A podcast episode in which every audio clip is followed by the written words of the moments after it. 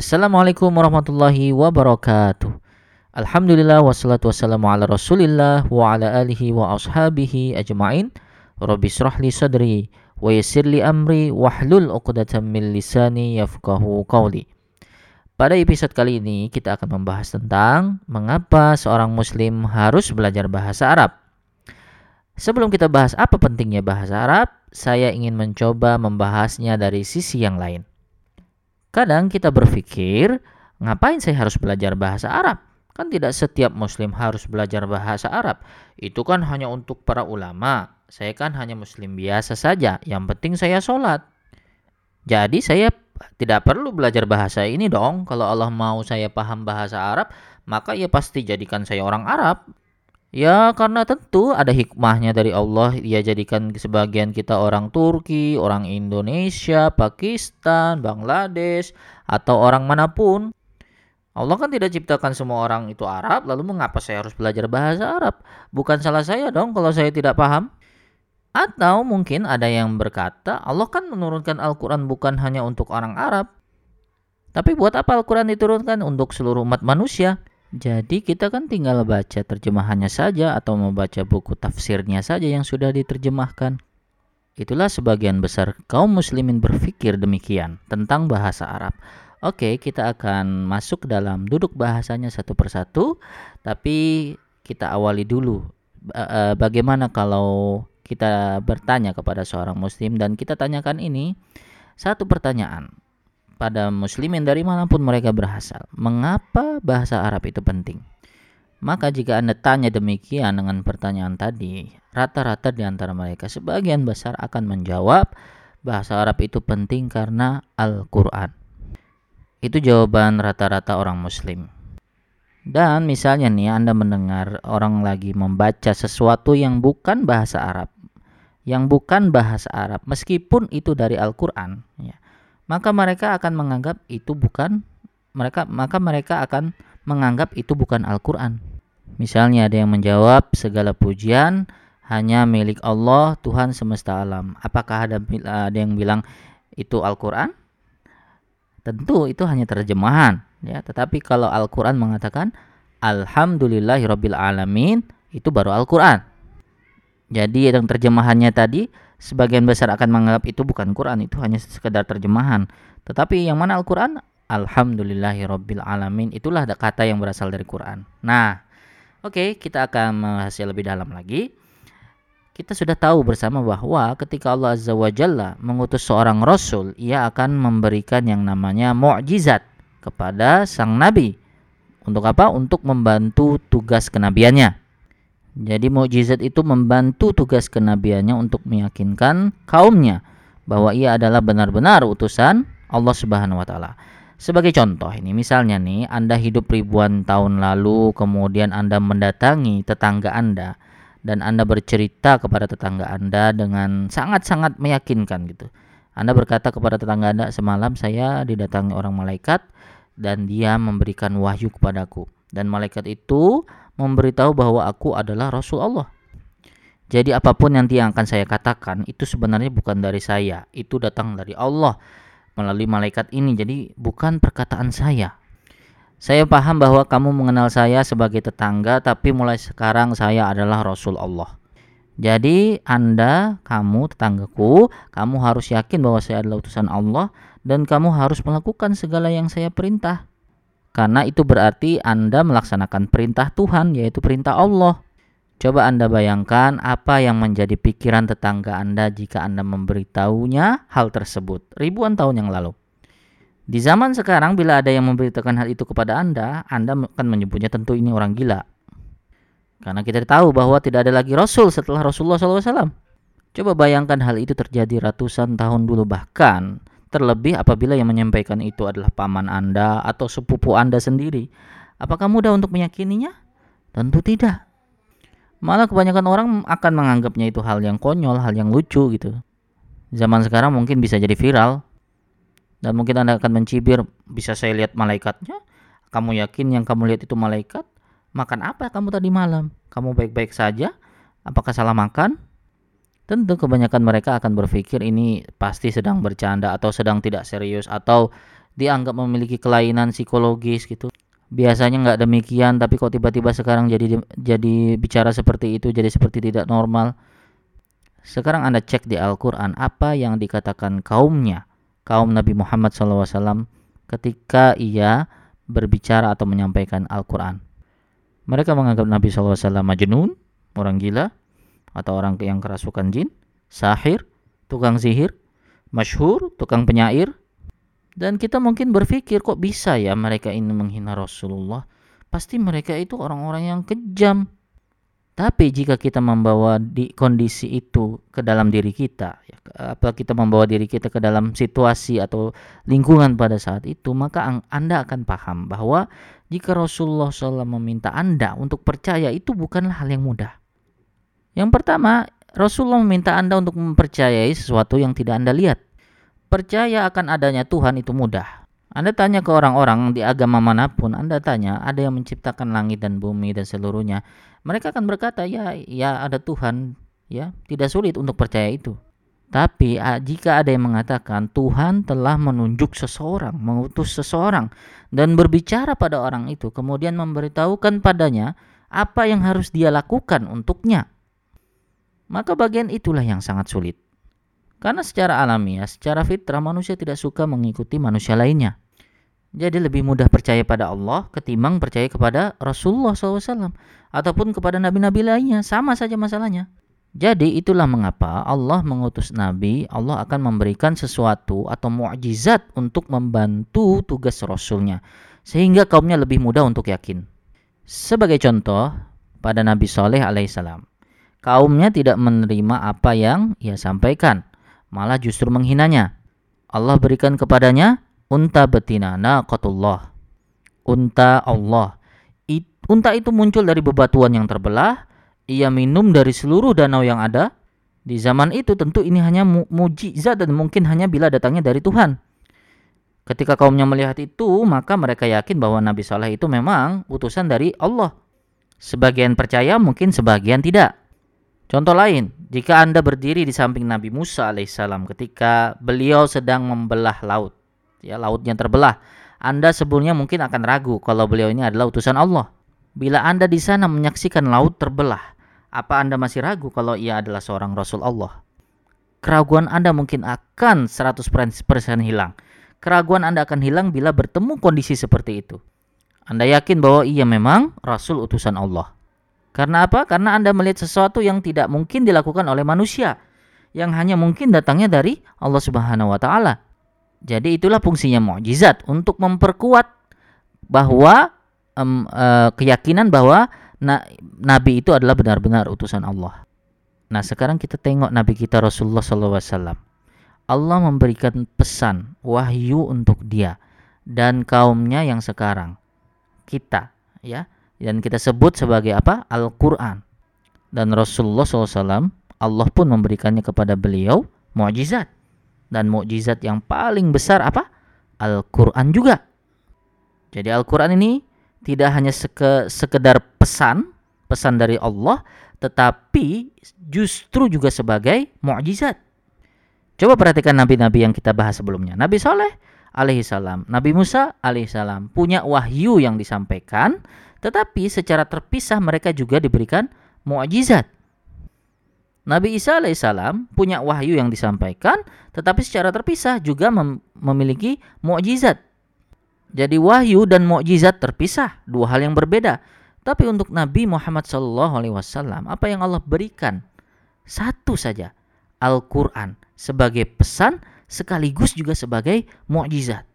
Ada kisah yang unik ketika guru menjelaskan hal itu kepada murid-muridnya. Lalu murid-muridnya bertanya dan berkesimpulan, kok nabi-nabi yang lain diberikan hal-hal yang keren gitu kayak tongkat bisa berubah jadi ular atau membelah lautan ya. Tapi kok nabi kita, Nabi Muhammad SAW hanya diberikan buku, hanya diberikan kitab. Kesimpulan anak tadi ada benarnya juga ya, tapi jelas ini kalau kita lihat secara detail ada perbedaan yang mendasar antara apa yang Allah berikan pada nabi-nabi sebelumnya dengan apa yang diberikan kepada Nabi Muhammad SAW. bisa kita ringkas ya perbedaannya dengan perkataan dengan pernyataan ini Allah berikan untuk nabi-nabi sebelumnya adalah mukjizat yang dapat dilihat oleh mata.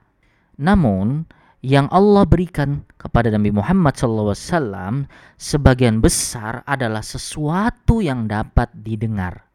Mukjizat yang da, yang sesuatu yang yang mukjizat untuk didengar. Maka sering kita dengarkan kata-kata dalam Quran yasma'una, mereka mendengarkan. Fastami'u lahu, maka dengarkanlah. Sami'na wa ata'na, kami dengar, kami taat. Inna sami'na Qur'anan ajaban, kami mendengar Al-Qur'an yang sangat menakjubkan. Yang terpenting pada Al-Qur'an adalah mendengarkan sesuatu yang didengar. Dan tugas Nabi SAW yang pertama adalah yatslu alaihim ayatihi. Dia Nabi Muhammad membacakan ayat kepada mereka. Nabi tidak memberikan naskah, Nabi tidak memberikan teks atau lembaran kepada mereka untuk dibaca. Bentuk buku Al-Quran itu belakangan munculnya. Apa yang terlebih dahulu dilakukan oleh Nabi, dia membuat mereka mendengarkan. Jadi Al-Quran turun pada saat itu, sebagian mereka, sebagian besar kaumnya untuk adalah sesuatu uh, sesuatu yang didengarkan. Karena Quran tidak turun dalam bentuk tulisan. Sedangkan nabi-nabi yang terdahulu, mukjizat mereka adalah sesuatu yang bisa dilihat. Anda perhatikan perbedaannya? Oke, katakanlah begini, seandainya saya dulu pernah hidup di zaman Nabi Isa alaihissalam dan saya menyaksikan sendiri dengan mata saya sendiri uh, Nabi Isa memperlihatkan mukjizatnya.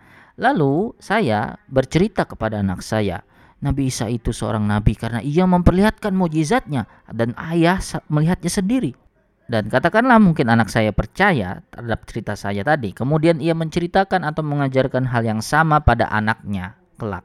Lalu anaknya pun mengajarkan kepada anaknya. Tapi si kakek buyut yang melihatnya secara langsung memiliki keyakinan yang berbeda tentunya karena ia melihat dengan matanya sendiri. Tapi sang anak atau cucu cicitnya, apakah ia akan memiliki keyakinan yang sama dengan si kakek buyutnya itu? Tentu berbeda kan? Ia percaya karena orang tuanya bercerita begitu, bukan karena pengalaman melihat langsung. Oke, kita tinggalkan itu sebentar. Kita tadi kan baru bahas bahwa Al-Quran itu sebagai wahyu, sebagai pesan, sekaligus sebagai mukjizat. Jadi Allah Subhanahu wa taala menempatkan dua hal sekaligus pada pada apa? Pada Al-Qur'an. Oke, ketika seseorang menerjemahkan Al-Qur'an, bahkan untuk terjemahan terbaik sekalipun. Katakanlah si penterjemah berusaha dengan sebaik mungkin untuk menerjemahkan pesan di dalam Al-Qur'an. Tapi adalah hal yang sangat mustahil bagi si penterjemah ini untuk menerjemahkan mukjizat di dalam Al-Qur'an. Sangat mustahil. Coba Anda baca deh terjemahan anda rasakan mujizatnya? Sangat-sangat sulit untuk dirasakan. Anda seperti hanya membaca, membaca pesan, bukan? Mujizat di dalam Al-Quran hanya bisa dirasakan dalam kata-kata pilihan Allah. Itulah yang membuatnya menjadi mukjizat. Jadi ketika saya menerjemahkan sebuah ayat di dalam Al-Quran, saya mungkin hanya dapat menjelaskan atau menerjemahkan maksud atau pesan dari ayat tersebut. Tapi saya atau penterjemah tidak akan bisa memperlihatkan sisi mukjizat atau keindahan dari ayat tersebut karena ini sangat-sangat sulit, sangat mustahil. Oke, sekarang kita masuk ke contoh-contoh mukjizat di dalam Al-Qur'an. Coba kalian buka di dalam Al-Qur'an di surah Al-Mudatsir ayat ketiga. Allah Subhanahu wa taala berfirman, "Wa rabbaka fakabbir." Wa rabbaka fakabbir. Perhatikan dan Wa itu artinya dan, maka kita mulai dengan kata robbaka fakabbir. Apa huruf pertama yang Anda dengar ketika saya baca kata robbaka? Anda mendengar huruf ro pada kata robbaka. Sekarang Anda dengarkan huruf paling akhirnya. Robbaka fakabbir. Apa huruf terakhir yang Anda dengar? Huruf ro juga. Sekarang Anda perhatikan huruf kedua pada kata rob baka. Apa huruf keduanya? Huruf ba. Sekarang Anda dengarkan huruf yang kedua dari akhir. Rabbaka fakabbir. Jadi apa huruf kedua yang paling akhir? huruf ba juga. Sekarang Anda fokus ke huruf ketiga, robbaka. Apa huruf yang ketiga? K. Sekarang dengarkan huruf yang ketiga bagian akhir, fakabbir, yaitu huruf K juga. Sekarang perhatikan, Anda Anda menemukannya. Kalau Anda bolak-balik, maka hurufnya akan sama. Ini seperti kalau dalam bahasa kita huruf yang bisa dibaca bolak-balik. Kalau dalam sastra Inggris disebut palindrome.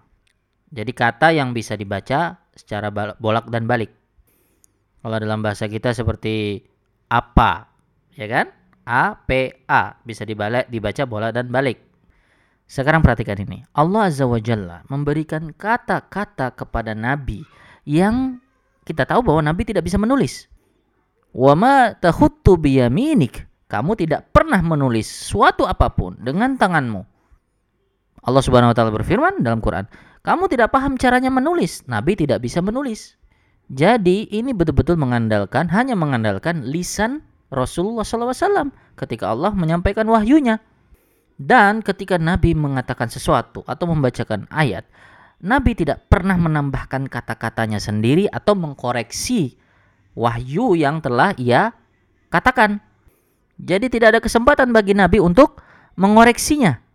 Sekarang tantangannya adalah coba Anda terjemahkan baka fakabbir dengan kata-kata terjemahan dengan bahasa apa pun dan kata-kata tersebut mampu dibolak-balik bacanya. Cara membacanya bisa dibolak-balik. Kita tahu artinya adalah nyatakanlah deklarasikanlah bahwa keagungan hanya milik Allah. Itu translate-nya dalam bahasa Indonesia. Atau terjemahan sederhananya dari warabbaka fakabbir. Coba Anda terjemahkan kata warabbaka fakabbir dengan bahasa apa pun, tadi kita terjemahkan dengan bahasa Indonesia, dan deklarasikanlah, nyatakanlah hanya keagungan hanya milik Tuhanmu. Dengan bahasa Indonesia rasanya mustahil untuk dibolak-balik. Coba Anda terjemahkan dalam bahasa apa pun dan ha Anda hanya punya kesempatan satu kali saja untuk mengucapkannya. Anda tidak boleh menulis ataupun melihat kamus terlebih dahulu. Sekarang Anda bayangkan, seberapa mungkinkah Anda bisa melakukan itu? Saya bisa menerjemahkan ayat itu, tapi bisakah saya menerjemahkan mukjizat dari ayat-ayat Allah tadi. Ke dalam bahasa Indonesia pun rasanya mustahil. Jadi ketika saya terjemahkan nyatakanlah atau deklarasikanlah bahwa keagungan hanya milik Allah. Anda akan paham maksud pesannya, tapi Anda akan tidak mendapatkan apa? mukjizatnya. Tidak akan dapat. Anda hanya akan memahami mukjizatnya, merasakan mukjizatnya hanya ada dalam bahasa Arab. Dari kata warabbaka fakabbir. Ini hanya satu contoh kecilnya. Coba Anda bayangkan, setiap ayat di Al-Quran memiliki mukjizatnya masing-masing. Tragisnya kita saat ini, di zaman kita saat ini adalah kebanyakan kita saat ini hanya mampu mengetahui dari pesan dari Al-Quran. Atau justru yang paling parah, kita tidak mengetahui pesan dari Al-Quran. Atau kita paham mungkin dengan membaca terjemahannya, tapi kita kebanyakan tidak dapat merasakan mukjizat dari Quran itu. Dan saya terus mengulang ini bahwa Quran turun dengan dua hal, yaitu wahyu, pesan, dan mukjizat. Ini seperti harta karun yang hampir hilang untuk sebagian besar kaum muslimin. Coba Anda bayangkan jika anak-anak Anda hafal surah Al-Ikhlas misalnya lima ayat saja dari Al-Quran. Mereka tidak hanya hafal, tetapi mereka juga mampu merasakan mukjizat dari ayat itu tentu mereka akan merasakan keimanan yang berbeda terhadap ayat itu. Ini akan sangat berarti bagi mereka. Inilah yang menjadi perbedaan besar antara iman kita dan iman para sahabat Nabi. Salah satu sebabnya, sebab yang paling besar, ketika mereka mendengar Al-Quran, mereka mendengar maksud pesan wahyunya dan sekaligus mereka juga merasakan mukjizatnya. Nah, kebanyakan kita paling tidak hanya mendapatkan satu hal saja. Jadi inilah salah satu alasan mengapa kita harus belajar bahasa Arab karena kita ingin menghargai pesan dari Al-Qur'an serta kita ingin merasakan keindahan dari mukjizatnya. Saya kasih Anda contoh yang sederhana. Misalnya nih, Anda diberi tugas untuk membuat puisi. Lalu Anda mencoba mengambil puisi dari bahasa asing, kemudian Anda mencoba terjemahkan dalam bahasa Anda. Apakah akan terasa berbeda keindahan bahasanya? Pasti sangat berbeda. Atau contoh lain misalnya, Anda sedang menghafal lagu ya. Kemudian Anda mencoba mentranslate lagu itu, syair-syairnya ke dalam bahasa Anda. Coba Anda perhatikan perbedaannya. Tentu akan terasa beda. Kata-kata antar bahasa manusia saja bisa kehilangan keindahan bila diterjemahkan dari bahasa satu ke bahasa yang lain. Yang saya maksud ini bukan maksudnya, tapi keindahannya. Karena puisi, syair itu kan semua tentang keindahan. Jadi yang hilang itu adalah sisi keindahan. Sekarang kita bicara tentang kata-kata Allah, firman Allah. Apakah ada yang meragukan keindahan bahasa Allah? Dan sekarang jika kita terjemahkan firman Allah tadi ke dalam bahasa kita, apakah akan ada keindahan yang hilang? Saya ingin mengutip kata Imam As-Suyuti radhiyallahu an, salah satu ulama pertama yang uh, memperdalam ilmu pengetahuan yang ada di dalam Al-Qur'an. Dalam kitabnya Al-Itqan fi Ulumil Quran, beliau berkata, "Jika seseorang dapat membayangkan jarak antara sang pencipta dengan ciptaannya, jarak antara sang pencipta dengan ciptaannya. Tentu Anda bisa bayangkan betapa tingginya Allah di atas makhluk ciptaannya yaitu kita, manusia dan makhluk-makhluk lainnya. Maka Anda sudah bisa membayangkan jarak antara kata-kata sang pencipta dengan kata-kata ciptaan makhluknya. Jadi, Al-Quran adalah perkataan sang pencipta. Sementara terjemahan adalah kata-kata makhluk. Sudah terbayangkan beda jaraknya? Subhanallah. Jadi bagaimana bisa kita mengatakan bahwa hanya dengan membaca terjemahannya Anda bisa mendapatkan atau merasakan keindahan Al-Qur'an? Itu poin pertama yang saya sampaikan. Jadi hilangnya sisi mukjizat dari Al-Qur'an.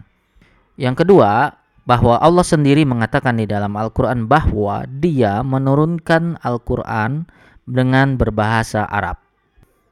Inna anzalna Qur'anan Arabiyan la'allakum ta'qilun. Sesungguhnya kami menurunkan Al-Quran dengan berbahasa Arab agar kamu memahaminya, agar kamu memikirkannya. Allah Subhanahu wa taala berfirman juga bilisanin arabiyyin mubin. Dan banyak lagi, kira-kira ada 11 kali Allah menjelaskan bahwa Al-Quran sebagai bahasa Arab. Sekarang Anda perhatikan bahwa kita percaya, Muslim percaya bahwa setiap kata dari Al-Quran itu dari Allah. Ya kan? Anda tidak boleh menambah atau menguranginya. Oke, sekarang begini. Ketika Allah mengatakan wal Qur'anil Hakim, Yasin wal Qur'anil Hakim seperti surah Yasin, Allah menyandingkan Al-Qur'an dengan hikmah, maka kita tidak bisa memisahkan bahwa Al-Qur'an sendiri hikmah sendiri tetapi Al-Qur'an adalah hikmah itu sendiri. Sekarang, ketika Allah katakan Qur'anan Arabian, ada dua hal, apa dua hal yang tidak bisa dipisahkan? Al-Qur'an dan bahasa Arab. Jadi Allah menyatukan dua hal ini maka kita tidak bisa memisahkannya.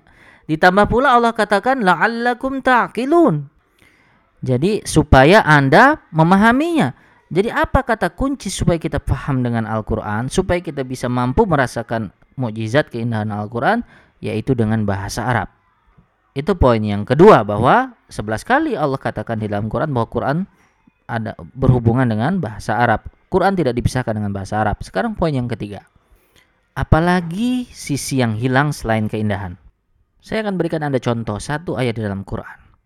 Coba Anda buka Al-Quran Anda surah Al-Qasas, surah ke-28, ayatnya ayat ke-10. Saya akan bacakan ayat-ayatnya, lalu coba Anda perhatikan terjemahannya.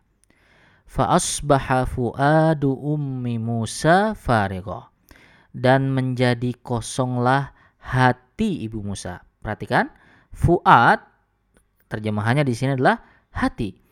In kadat selatu bedibihi laula arrobatona ala qalbiha. Perhatikan, sesungguhnya hampir saja ia menyatakan rahasia tentang Musa. Seandainya tidak kami teguhkan hatinya, laula arrobatona ala qalbiha. Perhatikan, di sini kata hati yang digunakan adalah kata kolb, kolbi, kolbu ya. Yang pertama tadi apa? Fuadu, hati. Yang kedua kolbi. Jadi kata fuad Allah gunakan untuk me, apa, menggambarkan hati dan juga kata kolb untuk juga menggambarkan hati dan kalau kita baca terjemahannya sama-sama diterjemahkan apa? Hati. Ini menarik. Kalau maksudnya adalah sama, hati, kenapa Allah tidak menggunakan kata yang sama? Seperti kita menerjemahkan kata itu. Jadi Allah sedang memberikan gambaran kepada kita bahwa itu menunjukkan bukan hal yang sama. Kalau hal yang sama tentu Allah pakai kata-kata yang sama. Saya hanya bisa menjelaskan bahwa bahasa Arab itu sangat mendalam. Saya tidak mampu menjelaskan berapa kedalamannya karena saya saat, ini juga sedang mempelajarinya. Misalnya nih kata manusia, Allah gunakan kata ins itu manusia, insan manusia, anasi itu juga manusia. Bahkan Allah juga menggambarkan beberapa kata untuk melambangkan kemarahan. Godob itu marah, ghaiz itu marah juga. Tapi Allah memaksudkan sesuatu yang berbeda. Tetapi terjemahan hanya bisa menangkap dengan kata satu kata apa? marah misalnya ya atau tadi hati dan lain-lain. Jadi kita harus perhatikan setiap kata yang Allah gunakan tadi di dalam Al-Qur'an karena setiap kata itu digunakan dengan sangat tepat. Dan kita tidak mungkin atau mustahil untuk memilih bahasa lain untuk bisa sangat amat tepat seperti itu. Kadang-kadang kita dalam berbahasa sendiri pun kita kadang-kadang menukar dua kata itu dengan maksud yang sama. Contoh, saya marah atau saya murka. Kadang-kadang kita tidak ngerti perbedaan marah dan murka. Dan kadang-kadang kita menggunakan kedua kata itu untuk maksud yang sama. Tetapi tidak di dalam bahasa Arab. Anda bisa menempatkan bahasa Arab itu untuk maksudnya sendiri. Dan kata itu ada ada tempatnya sendiri dan tidak bisa menggantikan dengan kata yang lain. Setiap kata memiliki rasa dan konotasinya masing-masing. Jadi kata-kata Allah itu sangat sulit dikomunikasikan atau diterjemahkan ke dalam bahasa lain. Paling-paling tidak aja Anda hanya mampu paham maksud utamanya saja. Tapi jika Anda ingin benar-benar tepat, maka Anda harus menggunakan bahasa Arab. Itu poin ketiga saya. Poin yang keempat ini berkaitan dengan susunan kata atau struktur kata ya. Oke, Anda pernah mendengar uh, ayat bunyinya wallahu bima ta'maluna khabir. Anda pernah membacanya bukan? Oke, saya saya bagi jadi tiga bagian. Allahu yang pertama, yang kedua bima ta'malun, yang ketiga khabir. Sekarang perhatikan, Anda juga pernah mendengar kan wallahu khabirun bima ta'malun. Perhatikan, Allah yang pertama, khabirun yang kedua, yang ketiga bima ta'malun. Jadi kita kadang mendengar wallahu khabirun bima ta'malun, yang kedua wallahu bima ta'maluna khabir. Ada perbedaan susunan ya kan? Sekarang Anda perhatikan terjemahannya. Apa yang Anda dapatkan? Semua terjemahan hampir menerjemahkan dengan kata yang sama. Allah Maha mengetahui apa yang kamu kerjakan. Jadi persis diterjemahkan dengan sama gitu. Tapi apakah Allah mengatakan dua hal yang sama? Tidak. Allah mengatakan dua hal yang berbeda. Jadi kita tidak bisa juga menyalahkan terjemahannya karena memang itulah keterbatasan dari terjemahan. Jadi kalau ada yang mengatakan Anda cukup cukup hanya dengan membaca terjemahan saja, maka ya di sinilah permasalahannya. Mungkin di antara Anda juga sudah membaca khatam, membaca terjemahan dan itu tidak berarti Anda telah sungguh-sungguh mempelajari Al-Qur'an. Karena hal ini tidak bisa dibaca sepintas saja. Al-Quran perlu dibaca terus-menerus oleh pembacanya bila ia memang untuk ingin memahaminya. Kita tidak bisa baca sekali lang lalu lang langsung paham. Kita punya pengetahuan terbatas untuk itu. Memahami Al-Quran itu bukan barang yang murah, itu sangat mahal. Kita harus bayar dengan waktu dan usaha. Itu poin yang keempat. Saya ingin tambahkan sedikit. Anda pernah mendengar kata la roiba, la roiba fi ya kan? Coba perhatikan la khaufun ya.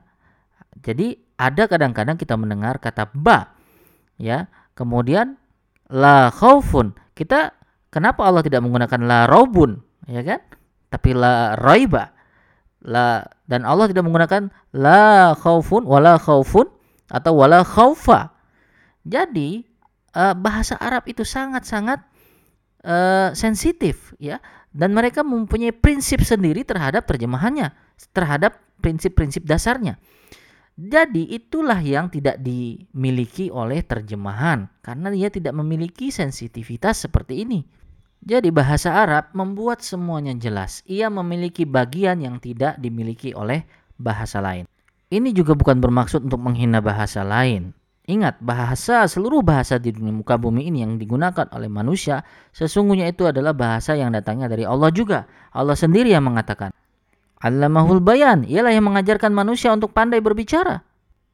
Jadi kepandaian kita berbicara itu datangnya dari mana? Dari Allah Azza wa Jalla dalam bahasa apa pun. Allah hanya mengambil satu bahasa dan meninggikannya di atas bahasa yang lain dengan cara memberinya kejelasan yang luar biasa. Ini penting karena hal terburuk yang mungkin terjadi dalam suatu agama adalah salah penafsiran. Dan Anda tahu kesalahan penafsiran di dalam agama agama Kristen atau Nasrani itu mulai berasal dari mana? Berasal dari terjemahan. Nah, kebingungan dalam penterjemahan seperti ini dihindarkan oleh Allah dengan memberi Al-Quran hanya dalam bahasa Arab yang amat sangat jelas. Oke, sekarang perhatikan. Anda mungkin pernah mendengar hadis ini.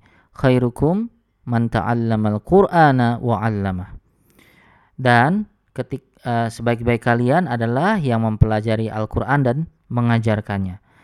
Kita semua tentu setuju bahwa orang-orang terbaik yang paham kata-kata Rasulullah adalah para sahabat sendiri.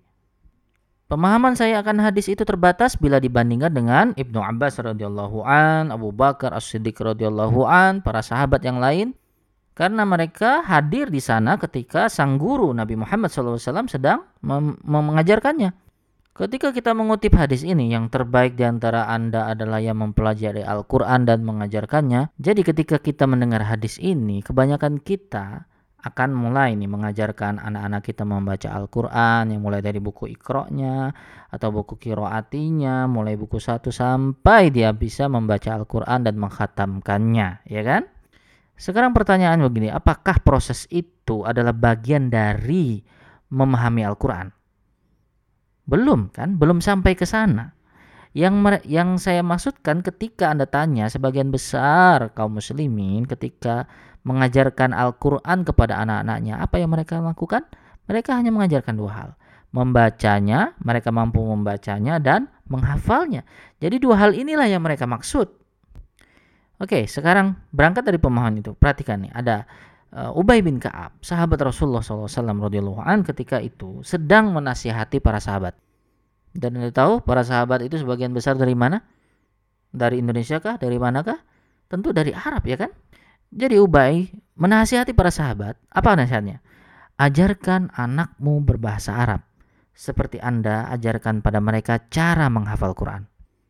Anda perhatikan, sahabat Nabi dari Arab menasihati sahabat Nabi lainnya yang juga dari Arab agar mengajarkan anak mereka berbahasa Arab. Sama pentingnya seperti mereka menghafal Quran. Ini adalah yang paling diutamakan oleh para sahabat. Sekarang perhatikan perkataan Umar bin Khattab radhiyallahu an. Pelajarilah bahasa Arab karena itu bagian dari agamamu. Ta'allamul lughatul arabiyyah fa innaha min dinikum. Itulah yang Umar katakan. Bahkan pernyataan lainnya yang pernah mengatakan tidak boleh seorang pun mengajarkan Al-Quran kecuali mereka yang mengerti bahasa Arab. Karena mereka bisa membuat kesalahan. Ini adalah insiden yang terkenal yang terjadi di masa Umar radhiyallahu an. Tapi yang satu ini yang paling nendang yang akan saya sampaikan yang ketika saya membacanya saya sampai harus berhenti dulu untuk membacanya. Di surah Al-Baqarah Allah ceritakan suatu kaum sebelum kita yang telah Allah berikan kitab. Jadi Allah telah berikan syariah ya dan kitab di masa sebelum kita. Mereka memiliki nabi, punya kitab dan juga ada syariahnya sama seperti kita. Tapi mereka tidak adil dengan kitab dan nabi mereka. Bahkan di satu ayat Allah jelaskan kegagalan mereka atas kitabnya.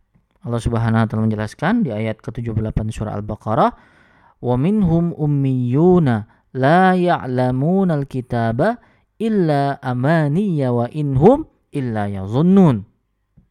Di antara mereka ada yang buta huruf, tidak mengetahui Alkitab kecuali hanya sekedar angan-angan belaka dan mereka hanya bermenduga-duga. Kata Amani berarti mereka tidak tahu apa yang kitab itu katakan, mereka hanya berpikir mereka tahu ya apa yang kitab itu katakan. Jadi mereka hanya menduga-duga gitu. Ini adalah yang umat terdahulu lakukan dengan kitab mereka. Kitab apa yang sedang kita bicarakan ini? Kitab Taurat. Sekarang dengarkan ini. Kata yang digunakan oleh Allah untuk sesuatu yang mereka tidak tahu tapi mereka pikir mereka tahu atau angan-angan adalah kata amani. Salah satu mufassir Al-Qur'an yang yang besar, kemungkinan yang terbesar di antara semuanya yaitu Ibnu Abbas radhiyallahu an dan Qatadah radhiyallahu an ketika mereka membuat tafsir dari ayat ini, Anda tahu apa yang mereka katakan? Amani al-tilawah ya'lamuna hifzan wa qira'atan bila faham la yadruna ma fiha. Kata Amani pada ayat ini berarti apa yang kaum itu lakukan saat itu hanyalah tilawah. Anda tahu kan tilawah itu apa? Membaca Quran. Kemudian mereka lanjutkan dengan menjelaskan Bani Israel saat itu. Apa yang mereka jelaskan? Ya'lamuna hifzan wa qira'atan bila faham yang mereka tahu hanya menghafal, membaca tanpa memahami. Dan mereka tidak paham apa yang ada di dalamnya. Jadi mereka tidak benar-benar memahami apa yang ada di dalamnya itu. Tadi saya katakan kan, kita mengajarkan anak-anak kita apa? Dua hal. Yang sesungguhnya dimaksudkan apa? Membaca dan menghafal. Tadi Ibnu Abbas menjelaskan siapa? Ia menjelaskan Bani Israel. Dan kejahatan Bani Israel pada kitabnya apa? Beliau berkata yang mereka lakukan pada kitabnya hanyalah membaca dan menghafal. Dan hal terburuk yang mereka lakukan adalah mereka tidak paham apa yang dikatakan oleh kitabnya.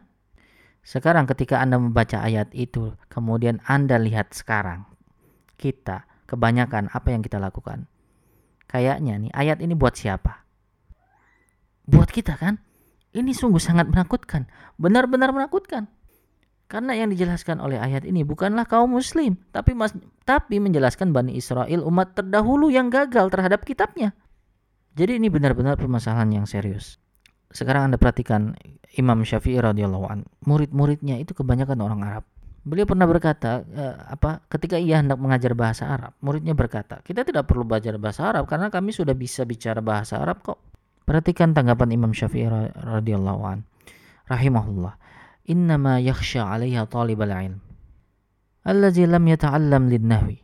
Beliau mengatakan hal yang paling kutakutkan adalah murid yang sedang menuntut ilmu namun mereka menolak belajar tata bahasa Arab. Lalu beliau mengutip hadis Rasulullah SAW terdapat suatu hadis dari Rasulullah yang mengatakan Barang siapa yang mendustai perkataanku dengan maksud tertentu maka ia telah menjamin tempatnya sendiri di neraka. Beliau berkata Imam Syafi'i, hadis yang ini yang membuatku takut terhadap muridku yang tidak mau belajar nahu dengan serius. Karena mereka mungkin akan membuat kesalahan dalam tata bahasa Arab pada saat mengkaji hadis. Oleh karena itu, mereka mungkin akan mengatakan sesuatu yang tidak dikatakan oleh Rasulullah SAW. Orang-orang yang seperti ini yang telah terjamin tempatnya di neraka sebagaimana hadis tadi. Anda tahu mereka ini orang Arab, saling memberitahu ke sesama orang Arab Beginilah betapa seriusnya mereka membahas masalah ini. Ini sungguh wajib bagi setiap muslim gitu katanya kata beliau mengeluarkan fatwanya. Jadi bisa saya ringkas bahwa Anda perhatikan para sahabat, mereka sangat perhatikan pentingnya bahasa Arab. Anda perhatikan para ulama besar, mereka sangat perhatian terhadap pentingnya bahasa Arab. Karena mengapa? Karena itulah yang menjaga agama, menjaga integritas agama kita. Menjaga pemahaman yang tepat dari agama ini. Dan mungkin yang terpenting dari semuanya adalah bahwa bahasa Arab dapat menjaga sholat Anda. Bahasa Arab akan menjaga atau membuat pengalaman sholat Anda ketika pengalaman yang berbeda ketika Anda berdiri di hadapan Allah. Ketika imam sedang membaca kata-kata dari Allah, kita seharusnya merasakan pengalaman, pengalaman spiritual. Karena kata-kata Allah sedang dibacakan. Tidak hanya sekedar kata-kata dan pesan, tetapi mukjizat Allah sedang dihadirkan di hadapan kita. Namun yang menyedihkan adalah kita malah berdiri sambil menguap. Karena tidak paham apa yang dibacakan imam. Ini kan tragedi. Coba Anda bayangkan ketika Umar dulu sebelum menjadi sebelum menjadi muslim ia juga dibacakan dengan kata-kata yang sama. Apa yang dilakukan mereka-mereka ini dulu ketika Nabi Muhammad SAW membacanya, Umar kabur karena takut. Kata-kata yang sama dibacakan juga kepada Tufail ibnu Ammar ad-Dausi, seorang seorang pemimpin suku yang datang ke Mekah. Ia lihat Nabi membaca Al-Quran, dia berkata, saya dengar orang ini bisa bikin orang jadi gila bila mendengarnya. Maka ia pun sumbat telinganya, lalu ia lari. Kemudian ia berhenti dan berkata, ngapain saya lari? Itu kan cuma kata-kata, saya bisa tahan kok. Maka ia lepas sumbat telinganya, kemudian ia kembali dan mendengar yang diucapkan Rasulullah SAW. Seketika itu juga ia langsung bersyahadat lalu menceritakan cerita ini kepada kita. Apa yang terjadi? Ia cuma mendengar kata-kata, namun langsung bersyahadat. Ini adalah kata-kata yang dibenci oleh orang-orang yang membenci Rasulullah Sallallahu Alaihi Wasallam. Seperti Al-Akhnas bin Shuraik, Abu Sufyan sebelum ia menjadi Muslim, Abu Jahal. Anda tahu kisahnya? Seperti yang diceritakan Ibnu Ishaq. Orang-orang ini yang benci Rasulullah ini, mereka biasa mengunjungi rumah Rasulullah setiap malam yang satu menguping dari situ di satu sisi dinding untuk dengerin Al-Quran, yang satu lagi nguping di sisi satunya, di, dan sisanya menguping di sisi lainnya. Mereka diam-diam mendengarkan menguping pulang dan pulang sebelum terbit matahari, tapi kemudian mereka saling berpapasan. Mereka saling bertanya, ngapain kamu di sini? Ngapain kamu di sini? Jadi mereka ini ketagihan mendengarkan Al-Quran. Yang yang lucu mereka saling bersumpah untuk tidak datang lagi. Tapi pada akhirnya mereka saling berpapasan lagi keesokan harinya. Keesokan harinya mereka bikin sumpah lagi tapi saling berpapasan lagi di hari yang ketiga. Mereka diam-diam ingin mendengarkan Quran. Pada akhirnya mereka berkata jika ada yang lihat kita ini maka kita akan kehilangan wibawa gitu. Karena mereka bilang ke orang-orang yang lain jangan dengarkan orang ini Coba Anda perhatikan orang-orang kafir itu pada zaman itu lebih ketagihan untuk mendengarkan Quran ketimbang umat Islam di zaman kita sekarang. Agak sedih kan dengarnya? Tragis ini. Ada yang lebih efeknya lebih hebat lagi nih, kisah Utbah bin Rabi'ah. Utbah ini ahli debat, ya, suka debat politik, suka menghina lawan bicaranya, menjatuhkan lawan bicaranya, sering mengintimidasi lawan bicaranya ketika berdebat. Pokoknya jago deh. Jadi orang-orang kafir itu berkumpul, mereka berkesimpulan kita tidak mampu mengatasi Muhammad. Orang ini orang kafir yang berbicara, mereka tidak menambahkan Shallallahu Alaihi Wasallam gitu kan, seperti kita gitu. Lalu ia pun menunjuk, mereka pun menunjuk Utbah, bagaimana kalau kamu saja yang berdebat dengannya, tunjukkan siapa yang lebih kuat gitu. Dan akhirnya ia pun pergi berbicara kepada Rasulullah SAW dan orang-orang Quraisy menonton dari kejauhan. Wah ini akan jadi pertandingan yang seru nih kata menurut mereka itu ya. Dan ketika ia mulai berbicara dengan Rasulullah SAW, eh, Utsbah pun mulai menghinanya. Kamu mau apa? Uang, perempuan, ya. Kamu ingin apa Muhammad? Kekuasaan. Apa itu yang menyebabkan kamu mengacaukan suku kita, memecah belah kami? Ia terus menghina Rasulullah SAW. Rasulullah SAW diam, tenang, dan mendengarkan. Dan ketika orang itu sudah selesai membentak, Rasulullah pun berkata padanya, Apakah anda setelah selesai wahai Aba Walid? Bisa saya mulai bagian saya? Utbah berkata, silakan. Coba kita lihat apa yang akan kamu katakan. Rasulullah pun SAW membacakan Al-Quran. Mulai membacakan Quran.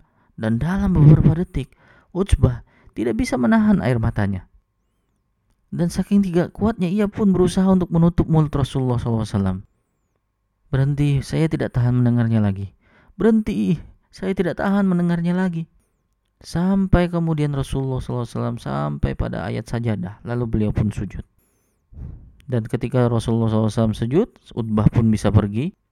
Anda tahu apa yang dikatakan orang-orang Quraisy itu yang melihat dan menyaksikan mereka itu. Beliau mereka bilang, mukamu itu ketika pergi berbeda dengan ketika kamu kembali seperti seperti habis operasi bedah muka gitu. Utbah belum tidak menjadi muslim pada saat itu, akan tetapi ia sungguh telah ditaklukkan oleh Al-Qur'an. Peristiwa seperti itu tidak bisa dilakukan oleh Al-Quran yang diterjemahkan. Kekuatan Al-Quran yang seperti itu hanya ada pada Al-Quran yang berbahasa Arab. Pengalaman seperti itulah yang harusnya kita rasakan ketika kita sedang sholat. Menurut Anda apa khusyuk itu? Penuh perhatian dengan sholat, fokus dalam sholat, rendah hati ketika sholat. Allah Azza wa Jalla menjelaskan arti khusyuk untuk kita. Alam ya'ni lil ladzina amanu an takhsha'a qulubuhum bi dzikrillah wa ma nazzala minal haqq. Al-Hadid ayat 16. Belumkah datang waktunya bagi orang-orang yang beriman untuk tunduk hati mereka? Hatinya harus tunduk karena takluk mengingat Allah. Kemudian Allah menjelaskan maksudnya apa mengingat Allah itu? Wama nazala minal haq mengingat Allah dan kepada kebenaran yang telah turun kepada mereka. Apa kebenaran yang telah turun itu? Al-Quran. Maka sholat adalah suatu momen atau pengalaman ketika hati kita tunduk bila mendengar ayat-ayat Allah. Tapi jika kita tidak paham apa yang dibacakan di dalam sholat, dan Anda sungguh-sungguh berusaha untuk fokus, apa yang dilakukan ketika kita fokus gitu ya, kita tidak memperhatikan ayatnya mungkin, tapi ayat yang dibacakan. Tetapi mungkin kita memperhatikan sajadah ini kok bengkok, sajadah ini itu. Kemudian kita bayangin Ka'bah dari depan. Gitulah hal-hal yang anak lakukan misalnya anak kecil biasanya ya. Ketika berusaha untuk fokus, mereka tidak paham apa yang dibacakan. Allah Subhanahu wa taala berbicara kepada kita melalui Al-Qur'an. Ini harusnya menjadi pengalaman tersendiri bagi orang-orang yang beriman maka kekosongan seperti ini harus diisi. Wallahi, jika kita bisa lakukan, maka sebagian besar masalah akan terselesaikan. Karena apa artinya ini? Jika lima kali sehari kita akan menerima dan mengerti nasihat dari Allah untuk hidup kita, maka tujuan sholat akan tercapai. Kita memperoleh bimbingan dari Allah. Ketika kita berdiri dan membaca Al-Quran serta memahaminya. Hal yang terakhir yang mungkin akan saya sampaikan pada kesempatan kali ini adalah bahwa banyak juga di antara kita yang mulai berpikir bahasa Arab atau belajar bahasa Arab itu sulit. Belajar bahasa Arab itu sulit. Mungkin sebagian Anda menganggap, wah ketika orang itu sudah pintar berbahasa Arab ya, kita menganggap, uh Masya Allah kagum dengan orang itu. Kayaknya dia diciptakan untuk bahasa Arab gitu ya. Atau kadang-kadang kita mendengar orang yang mengajinya bagus, suaranya indah. Luar biasa ini orangnya bagus suaranya gitu ya kayak bagus banget suaranya gitu. Dan kita mulai merasa minder. Mungkin kita merasa sebagian kita juga tidak uh, kayaknya kita nggak mampu dia belajar ini ya. Kita coba sudah pernah mencoba untuk belajar tapi beberapa kali belajar akhirnya kita menutup diri gitu. Kita tidak sanggup gitu kan. Tetapi ingat yang pertama yang harus kita lakukan adalah buang jauh-jauh pikiran bahwa belajar bahasa Arab itu sulit ya anda tidak memperhatikan ketika mereka yang sudah mahir, ya, apa yang dilakukan bertahun-tahun ketika mereka menekuti hal itu. Seperti halnya Anda melihat pelukis gitu kan. Mungkin kita bisa melihat lukis lukisannya yang sekarang atau dia gampang sekali menoreh-norehkan tangannya ke dalam kanvas gitu ya dengan mudahnya gitu. Anda tidak memperhatikan bertahun-tahun yang dia lakukan. Bertahun-tahun yang dia lakukan untuk sesuatu yang indah pada akhirnya. Sesungguhnya perhatikan Allah Subhanahu wa taala menjanjikan di dalam Al-Qur'an, "Walaqad yassarna al-Qur'ana lidzikr fahal mim muddakir."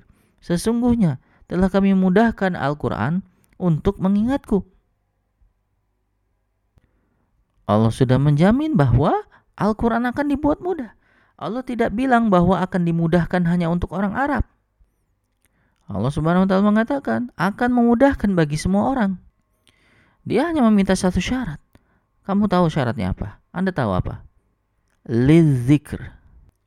Akan dimudahkan oleh Allah Subhanahu wa taala bila tujuan Anda belajar Al-Qur'an adalah untuk mengingat Allah. Jika itu tujuannya, maka Allah akan memberikan jaminan kemudahan bagi siapa yang mempelajarinya. Tapi kemudian Allah memberikan pertanyaan, subhanallah, ini pertanyaan yang luar biasa. Fahal min muddakir? Adakah orang yang secara sadar ingin berusaha mengingat? Mengingat siapa? Mengingat Allah? Jadi Allah Subhanahu wa taala mengatakan di ayat itu, "Aku mudahkan Al-Qur'an untuk mengingatku." Adakah yang mau mengingat Allah, mengingatku? Jadi apa yang diajarkan ayat ini kepada kita? Ayat ini mengajarkan kita bahwa zikir pada Allah yang paling mulia, yang paling tinggi itu apa? Al-Qur'an. In huwa zikrun Innahnu nazzalna az-zikra wa inna lahu lahafizun. Allah menyebut Al-Qur'an sebagai az-zikr, pengingat yang paling mulia. Jika Anda ingin berzikir kepada Allah, zikir terbaik adalah yang Allah pilihkan sendiri untuk Anda. Itulah wahyu Allah. Dia berkata, siapa pun yang datang ingin mengingatku, aku akan mudahkan untuknya. Maka belajar tajwid jadi mudah, belajar huruf Arab jadi mudah, belajar kosakata jadi mudah, belajar tata bahasa Arab jadi mudah, belajar tafsir jadi mudah, menghafal Quran pun jadi mudah.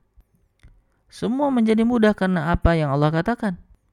Jutaan anak-anak di muka bumi ini, anak-anak muslim, tanpa memiliki kemampuan ingatan yang fotografis gitu. Bahkan di antaranya sama sekali tak paham bahasa Arab, tapi tapi sanggup menghafal Al-Quran. Bukankah itu satu bukti bahwa Al-Quran itu mudah untuk dihafal? Subhanallah, dia membuatnya menjadi mudah. Jadi ini semua tergantung dari tujuan kita apa, motivasi kita. Itu yang pertama. Yang kedua, hadis Rasulullah SAW yang sangat terkenal. Ada dua hadis yang akan saya bacakan. Yang satu cukup menakutkan dan yang namun yang satu cukup bikin kita semangat. Yang menakutkan adalah Rasulullah SAW menjelaskan tentang akhir zaman yang berkaitan dengan satu tanda dari hari kiamat. Lalu dia berkata, Zaka indaha zahabul ilm. Akan terjadi suatu masa ketika ilmu menghilang. Ketika ilmu menghilang, maka tanda kiamat akan muncul. Yang menarik dari hadis ini adalah kita tidak tahu apa tandanya itu karena apa yang terjadi pada peristiwa ini sangat mengejutkan bagi para sahabat sehingga mereka mereka pun ber, mereka bertanya Ibnu Bait itu bertanya kepada Rasulullah SAW wa kaifa yazhabu ilmu ya Rasulullah? Bagaimana mungkin ilmu itu bisa menghilang wahai Rasulullah? Wa nahnu qara'na al-Qur'an wa nuqri'u abna'ana wa abna'ana nukri'u abna'ahum. Bagaimana mungkin ilmu bisa menghilang ketika kami uh, kami membaca Al-Qur'an sedangkan kami membaca Quran dan kami membuat anak kami membaca Quran dan anak-anak itu pun membuat membuat anaknya nanti membacanya ya Rasulullah. Coba Anda perhatikan hadisnya. Nabi Muhammad SAW tidak mengatakan Al-Quran yang menghilang. Apa yang ia katakan? Ilmu yang akan menghilang. Jadi apa yang ada pada pikiran sahabat tentang ilmu? Bagaimana mungkin ilmu bisa hilang sedangkan kami masih membaca Quran? Jadi ketika para sahabat mendengar kata ilmu, maka yang pertama muncul di pikiran mereka adalah Al-Quran. Ini adalah pendidikan fundamental bagi mereka. Rasulullah SAW memberitahukan pada mereka dalam hadis yang lain, Man arada ilma fa'alaihi bil Quran. Barang siapa yang ingin berniat memiliki ilmu, berpeganglah pada Al-Quran. Inilah Al-Quran. Inilah ilmu. Hadis yang sahih dari Al-Bukhari. Kita kembali ke hadis yang Lubaid. Ketika mereka mengatakan bagaimana ilmu bisa hilang. Dan Lubaid mengatakan tadi, Rasulullah SAW menjadi sangat uh, marah. Dengan ungkapan kepada Ulbaid, Sakilat umuk ya Ibnu Ulbaid. Semoga ibu kehilangan anaknya ya wahai Ubaid. Anda tahu apa yang ia katakan? Alaysa hazil Yahud wan Nasara bi'aidihim at-Taurat wal Injil? La yandafi'una min syai'? Apakah kamu perhatikan orang-orang Yahudi dan Nasrani? Di tangan mereka ada Taurat dan Injil, tapi mereka tidak sedikit pun mengambil manfaat darinya. Apakah kamu tidak perhatikan hal itu? Jadi Nabi SAW menjelaskan bahwa akan datang suatu masa ketika ilmu akan menghilang. Al-Qur'annya masih ada, sebagaimana halnya kaum Nasrani dan Yahudi yang masih memiliki Injil dan Perjanjian Lama. Bahkan bagian yang telah mereka ubah pun di dalam kitab mereka itu mereka tidak mau ikuti. Ah, mereka kan ubah kitabnya sendiri. Bagian yang dirubah pun itu tidak mau mereka ikuti. Bagaimana kaum muslimin? Kita kan memiliki kitab Allah di hadapan kita masing-masing. Ada halal haram, keyakinan, semuanya ada di hadapan kita. Lalu pertanyaannya apa kita mengambil manfaat dari dari Al-Qur'an itu? Sebagian besar kita tidak mengambil manfaatnya. Jadi ini adalah bagian yang mengerikan yang insya Allah semoga kita perhatikan akan hal ini. Sekarang saya ceritakan hadis yang membawa kabar gembira yang saya akan janji insya Allah akan saya selesaikan dalam 11 menit ke depan insya Allah. Mungkin ini adalah hadis favorit saya jika dikaitkan dengan belajar bahasa Arab. Rasulullah SAW berkata, Al-mahiru bil Qur'ani ma'al safarah kiramil bararah. Orang yang ahli dalam Quran akan berada bersama kedudukannya nih malaikat yang mulia. as-safarah kiramil bararah, malaikat yang mulia, yang derajatnya paling tinggi yang sanggup menyentuh Lauhul Mahfuz. Siapa yang akan bersama mereka ini? Masih ingat? Orang yang ahli dalam Quran, yang ahli membaca, yang ahli dalam pengetahuan Al-Quran, yang ahli menghafalkannya, yang ahli tajwid dan lain-lain. Tapi mungkin itu bukan kita. Kita kan bukan orang-orang yang ahli gitu. Lalu bagaimana dengan kita gitu? Rasulullah SAW berkata, "Wallazi yatata'ta fihi wa alaihi syaq." Orang-orang yang terbata-bata dalam membaca Al-Quran dan ia berusaha payah mempelajarinya. Ia terbata-bata, ia tidak bisa mengucapkan huruf ain dengan benar atau setiap ia coba ucapkan yang diucap adalah huruf yang lain gitu misalnya lidahnya terasa sulit, tidak bisa mengucapkan, sulit juga untuk memahami tata bahasa Arab, menemui kesulitan dalam belajar bahasa Arab, ya menghadapi banyak sekali tantangan. Ingat ini kategori yang kedua. Kategori yang pertama adalah orang yang ahli. Kategori yang kedua adalah orang yang kesulitan mempelajarinya. Rasulullah SAW berkata tentang kedua orang kedua ini. Falahu ajron. Orang itu mendapatkan imbalan dua kali lipat dari kategori yang pertama dua kali lipat dari kategori orang yang pertama. Jadi orang yang mengalami kesulitan. Maka orang-orang yang ahli harusnya iri dengan orang-orang seperti Anda ini.